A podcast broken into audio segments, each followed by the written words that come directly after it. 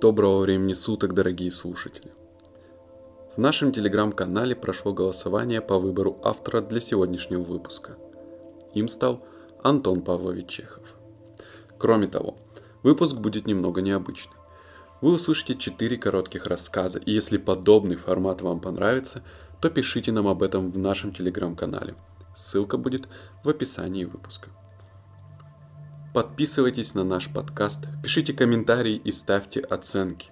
Это помогает в продвижении подкаста. Спасибо.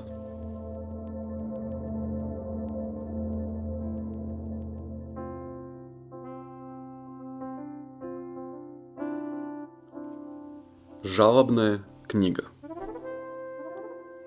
Лежит она, эта книга, в специально построенной для нее конторке на станции железнодорожной дороги. Ключ от конторки хранится у станционного жандарма. На деле же никакого ключа не нужно, так как конторка всегда отперта. Раскрывайте книгу и читайте. Милостивый государь, проба пера? Под этим нарисована рожица с длинным носом и рожками. Под рожицей написано. Ты картинка, я портрет. Ты скотина, а я нет. Я морда твоя. Подъезжая к сие станции и глядя на природу в окне, у меня слетела шляпа. И Ярмонкин. Кто писал, не знаю, а я дурак читаю. Оставил память начальник стола претензий Коловроев – Приношу начальству мою жалобу на кондуктора Кучкина за его грубость в отношении моей жены. Жена моя вовсе не шумела, а напротив, старалась, чтобы все было тихо. А также и насчет жандарма Клятвина, который меня грубо за плечо взял.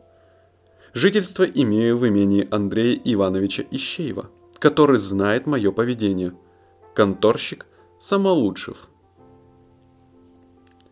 Никандоров социалист – Находясь под свежим впечатлением возмутительного поступка, зачеркнуто. Проезжая через эту станцию, я был возмущен до глубины души следующим. Зачеркнуто.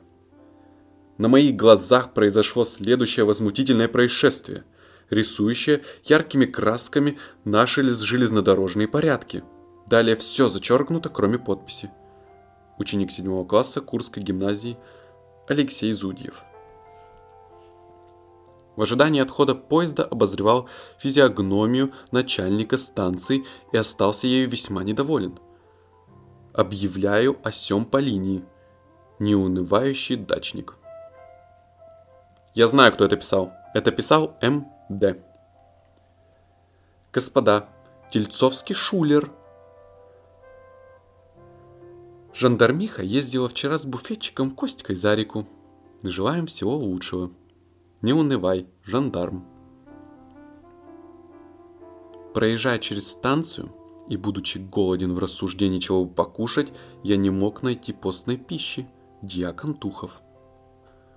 Лопай, что дают. Кто найдет кожаный портсигар, тот пущай отдаст в кассу Андрею Егорычу. Так как меня прогоняют со службы, будто я пьянствую, то объявляю – что все вы мошенники и воры. Телеграфист Казимьядемский.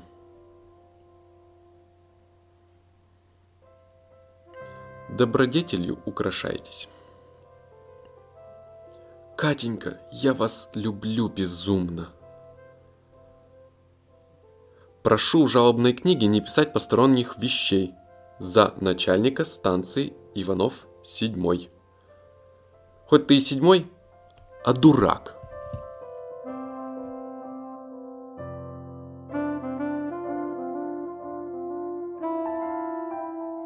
Задачи сумасшедшего математика. Задача первая. За мной гнались 30 собак, из которых 7 были белые, 8 серые, а остальные черные. Спрашивается, за какую ногу укусила меня собака, за правую или за левую? Задача вторая. Офтальмет родился в 223 году, а умер после того, как прожил 84 года. Половину жизни провел он в путешествиях, треть жизни потратил на удовольствие. Сколько стоит фунт гвоздей и был ли женат Автолимет? Третья задача. Под Новый год из маскарада Большого театра было выведено 200 человек за драку. Если дравшихся было 200, то сколько было бронившихся, пьяных, слегка пьяных и желавших, но не находивших случая подраться? Задача 4. Что получается по сложению сих чисел? Задача 5. Куплено было 20 цибиков чая. В каждом цибике было по 5 пудов.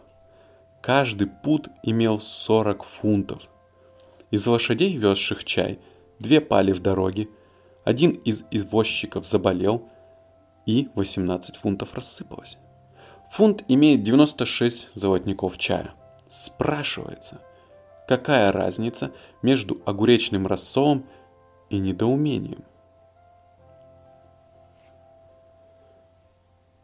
Задача 6. Английский язык имеет 137 миллионов 856 тысяч 738 слов. Французский в 0,7 раз больше. Англичане сошлись с французами и соединили оба языка воедино.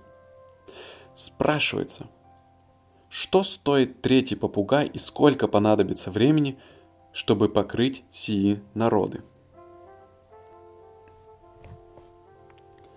Задача 7.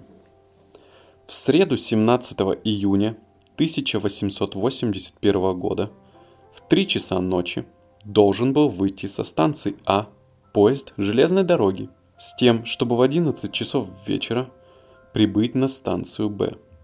Но при самом отправлении поезда получено было приказание – чтобы поезд прибыл на станцию Б в 7 часов вечера. Кто продолжительнее любит, мужчина или женщина? Задача 8. Моей теще 75 лет, а жене 42. Который час?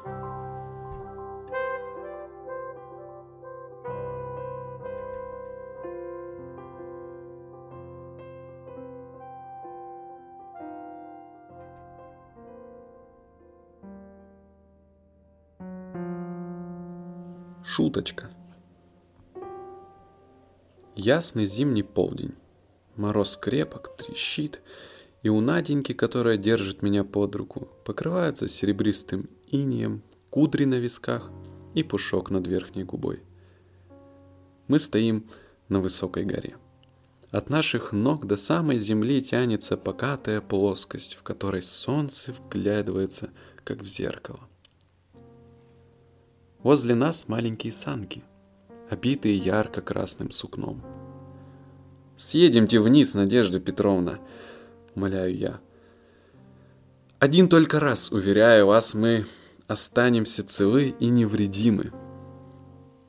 Но Наденька боится. Все пространство от ее маленьких колош до конца ледяной горы кажется ей страшной, неизмеримо глубокой пропастью. У нее замирает дух и прерывается дыхание, когда она глядит вниз. Когда я только предлагаю сесть в санки, но что же будет, если она рискнет полететь в пропасть? Она умрет, сойдет с ума. «Умоляю вас», — говорю я, — «не надо бояться, поймите же это малодушие, трусость». Наденька наконец уступает я по лицу вижу, что она уступает с опасностью для жизни. Я сажаю ее бледную, дрожащую в санки, обхватываю рукой и вместе с ней низвергаюсь в бездну. Санки летят как пуля. Рассекаемый воздух бьет в лицо, ревет, свистит в ушах, ревет, больно щиплет от злости, хочет сорвать с плеч голову. От напора ветра нет сил дышать. Кажется, сам дьявол обхватил нас лапами и с ревом тащит в ад. Окружающие предметы сливаются в одну длинную, стремительно бегущую полосу. Вот-вот еще мгновение, и кажется, мы погибнем. «Я люблю вас, Надя!» — говорю я в полголоса. Санки начинают бежать все тише и тише. Рев ветра и жужжание полозьев не так уж страшны. Дыхание перестает замирать, и мы, наконец, внизу. Наденька ни жива, ни мертва. Она бледна, едва дышит. Я помогаю ей подняться. «Ни за что в другой раз не поеду», — говорит она, глядя на меня широкими, полными ужаса глазами. «Ни за что на свете! Я едва не умерла!» Немного погодя, она приходит в себя и уже вопросительно заглядывает мне в глаза — я ли сказал те четыре слова? Или же они только послышались ей в шуме вихря?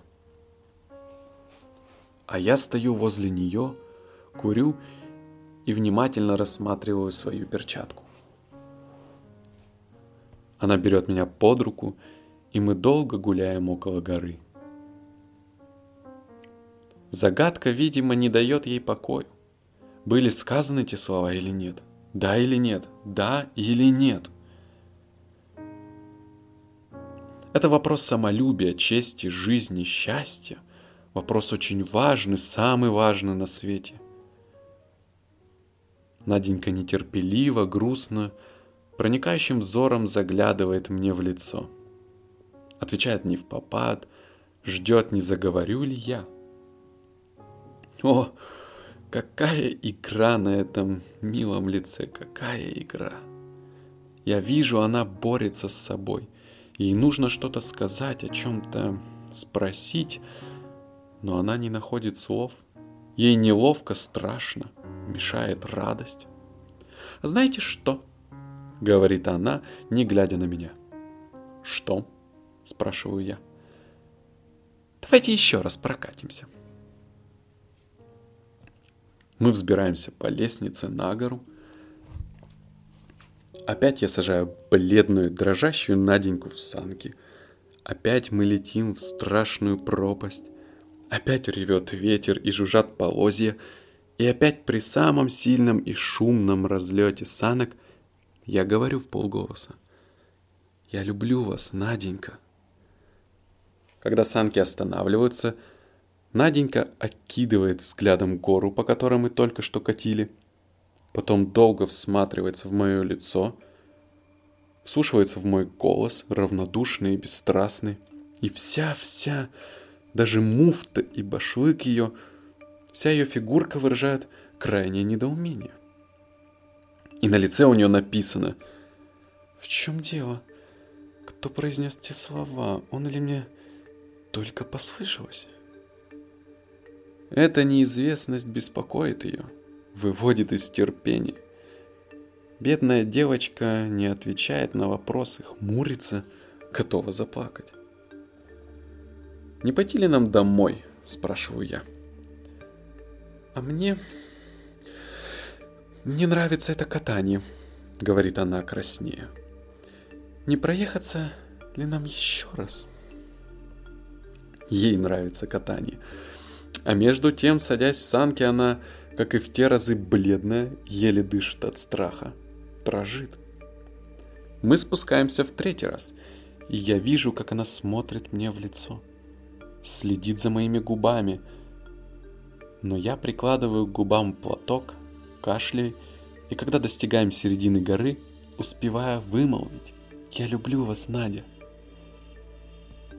И загадка остается загадкой. Наденька молчит, о чем-то думает. Я провожаю ее с катка домой. Она старается идти тише. Замедляет шаги и все ждет. Не скажу ли я ей тех слов? Я вижу, как страдает ее душа, как она делает усилия над собой, чтобы не сказать. Не может же быть, что их говорил ветер. Я не хочу, чтобы это говорил ветер.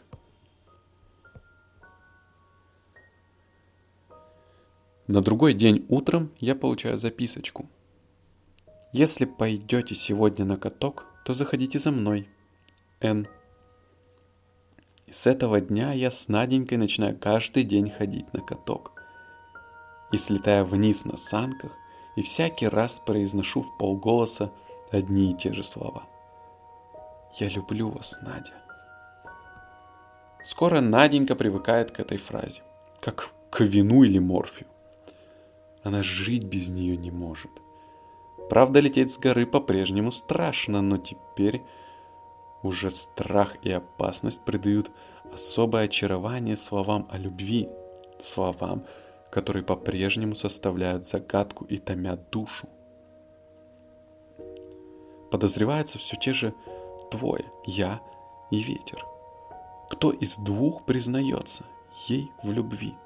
Она не знает. Но ей, по-видимому, уже все равно, из какого сосуда не пить, все равно – лишь бы быть пьяным. Как-то в полдень я отправился на каток один. Смешавшись с толпой, я вижу, как к горе подходит Наденька, как ищет глазами меня. Затем она робко идет вверх по лесенке. Страшно ехать одной. Ох, как страшно. Она бледная, как снег. Дрожит. Она идет точно на казнь но идет, идет без оглядки, решительно. Она, очевидно, решила наконец попробовать, будут ли слышны те изумительные сладкие слова, когда меня нет. Я вижу, как она бледная, с раскрытым от ужаса ртом, садится в санки, закрывает глаза и, простившись навеки с землей, трогается с места. Жух! жужжат повозья. Слышит ли Наденька те слова? Я не знаю. Я вижу только, как она поднимается из саней изнеможденная, слабая. И видно по ее лицу, она и сама не знает, слышала ли она что-нибудь или нет. Страх, пока она катила вниз, отнял у нее способность слышать, различать звуки, понимать. Но вот наступает весенний месяц март. Солнце становится ласковее, наша ледяная гора темнеет, теряет свой блеск и тает, наконец. Мы перестаем кататься.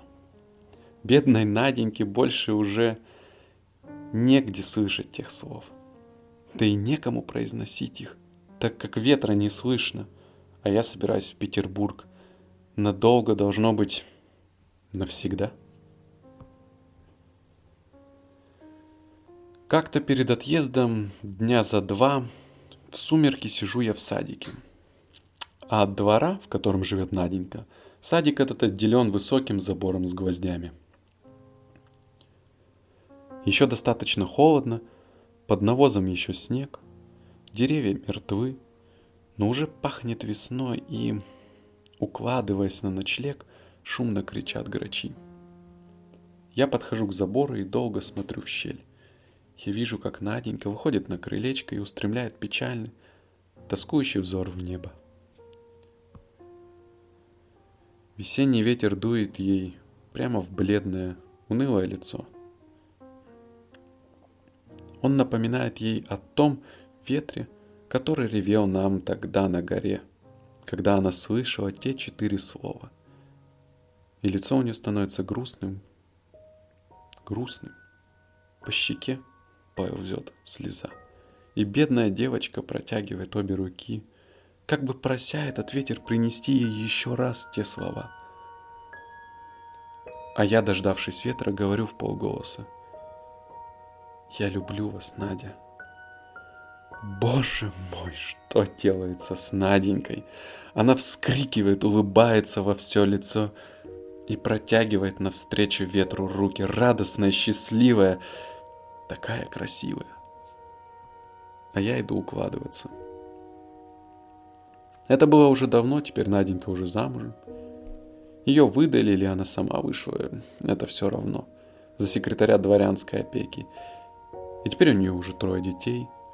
То, как мы вместе когда-то ходили на каток, и как вечер доносил до нее слова «Я люблю вас, Наденька», не забыто. Для нее теперь это самое счастливое, самое трогательное и прекрасное воспоминание в жизни. А мне теперь, когда я стал старше, уже непонятно, зачем я говорил те слова, для чего шутил.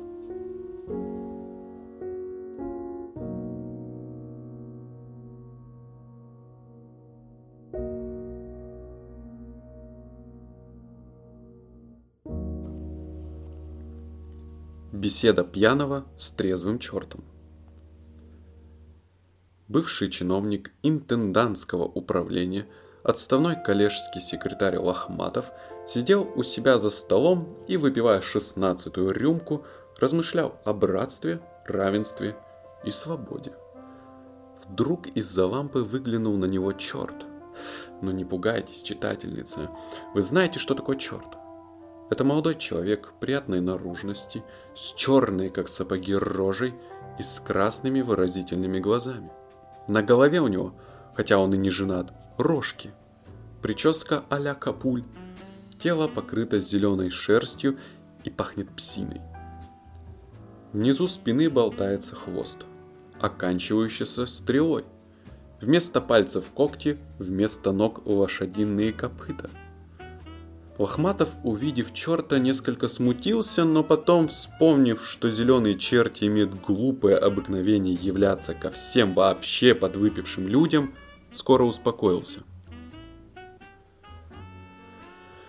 «С кем я имею честь говорить?» — обратился он к непрошенному гостю. Черт сконфузился и потупил глазки. «Вы не стесняйтесь», — продолжил Лохматов. Подойдите ближе, я человек без предрассудков, и вы можете говорить со мной искренне, по душе. Кто вы? Черт нерешительно подошел к Лохматову и, подогнув под себя хвост, вежливо поклонился.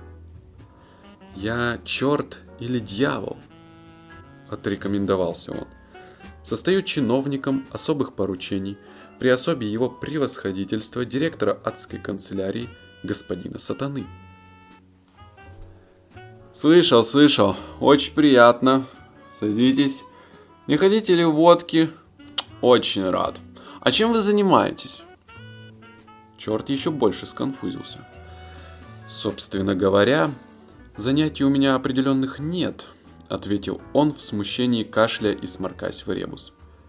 «Прежде действительно у нас было занятие, мы людей искушали. Совращали их с пути добра на стезю зла.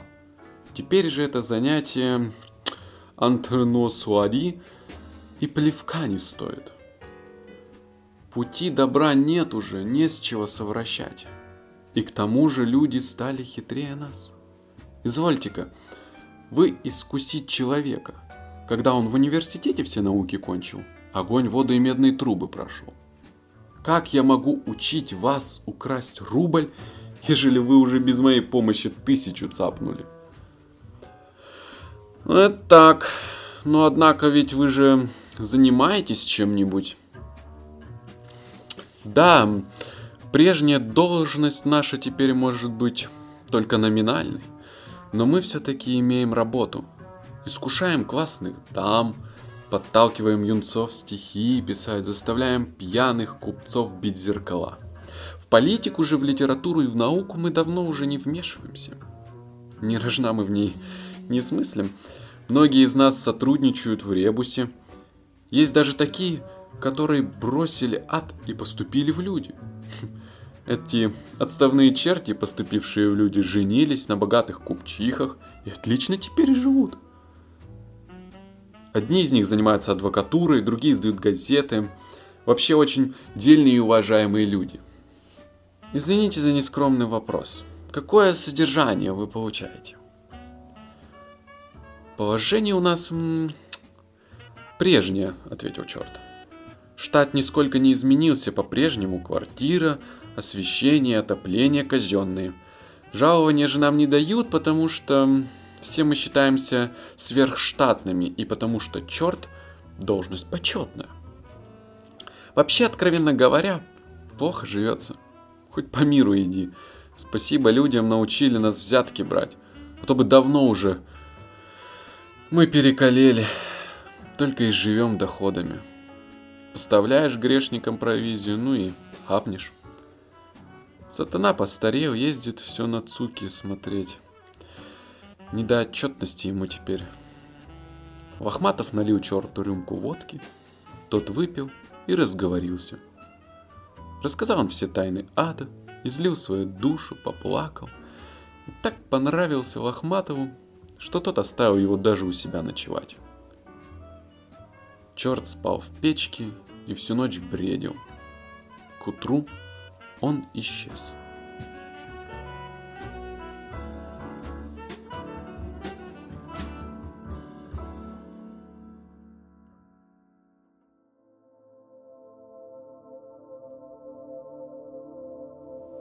Антон Павлович Чехов Русский писатель, драматург, публицист, прозаик, классик мировой литературы.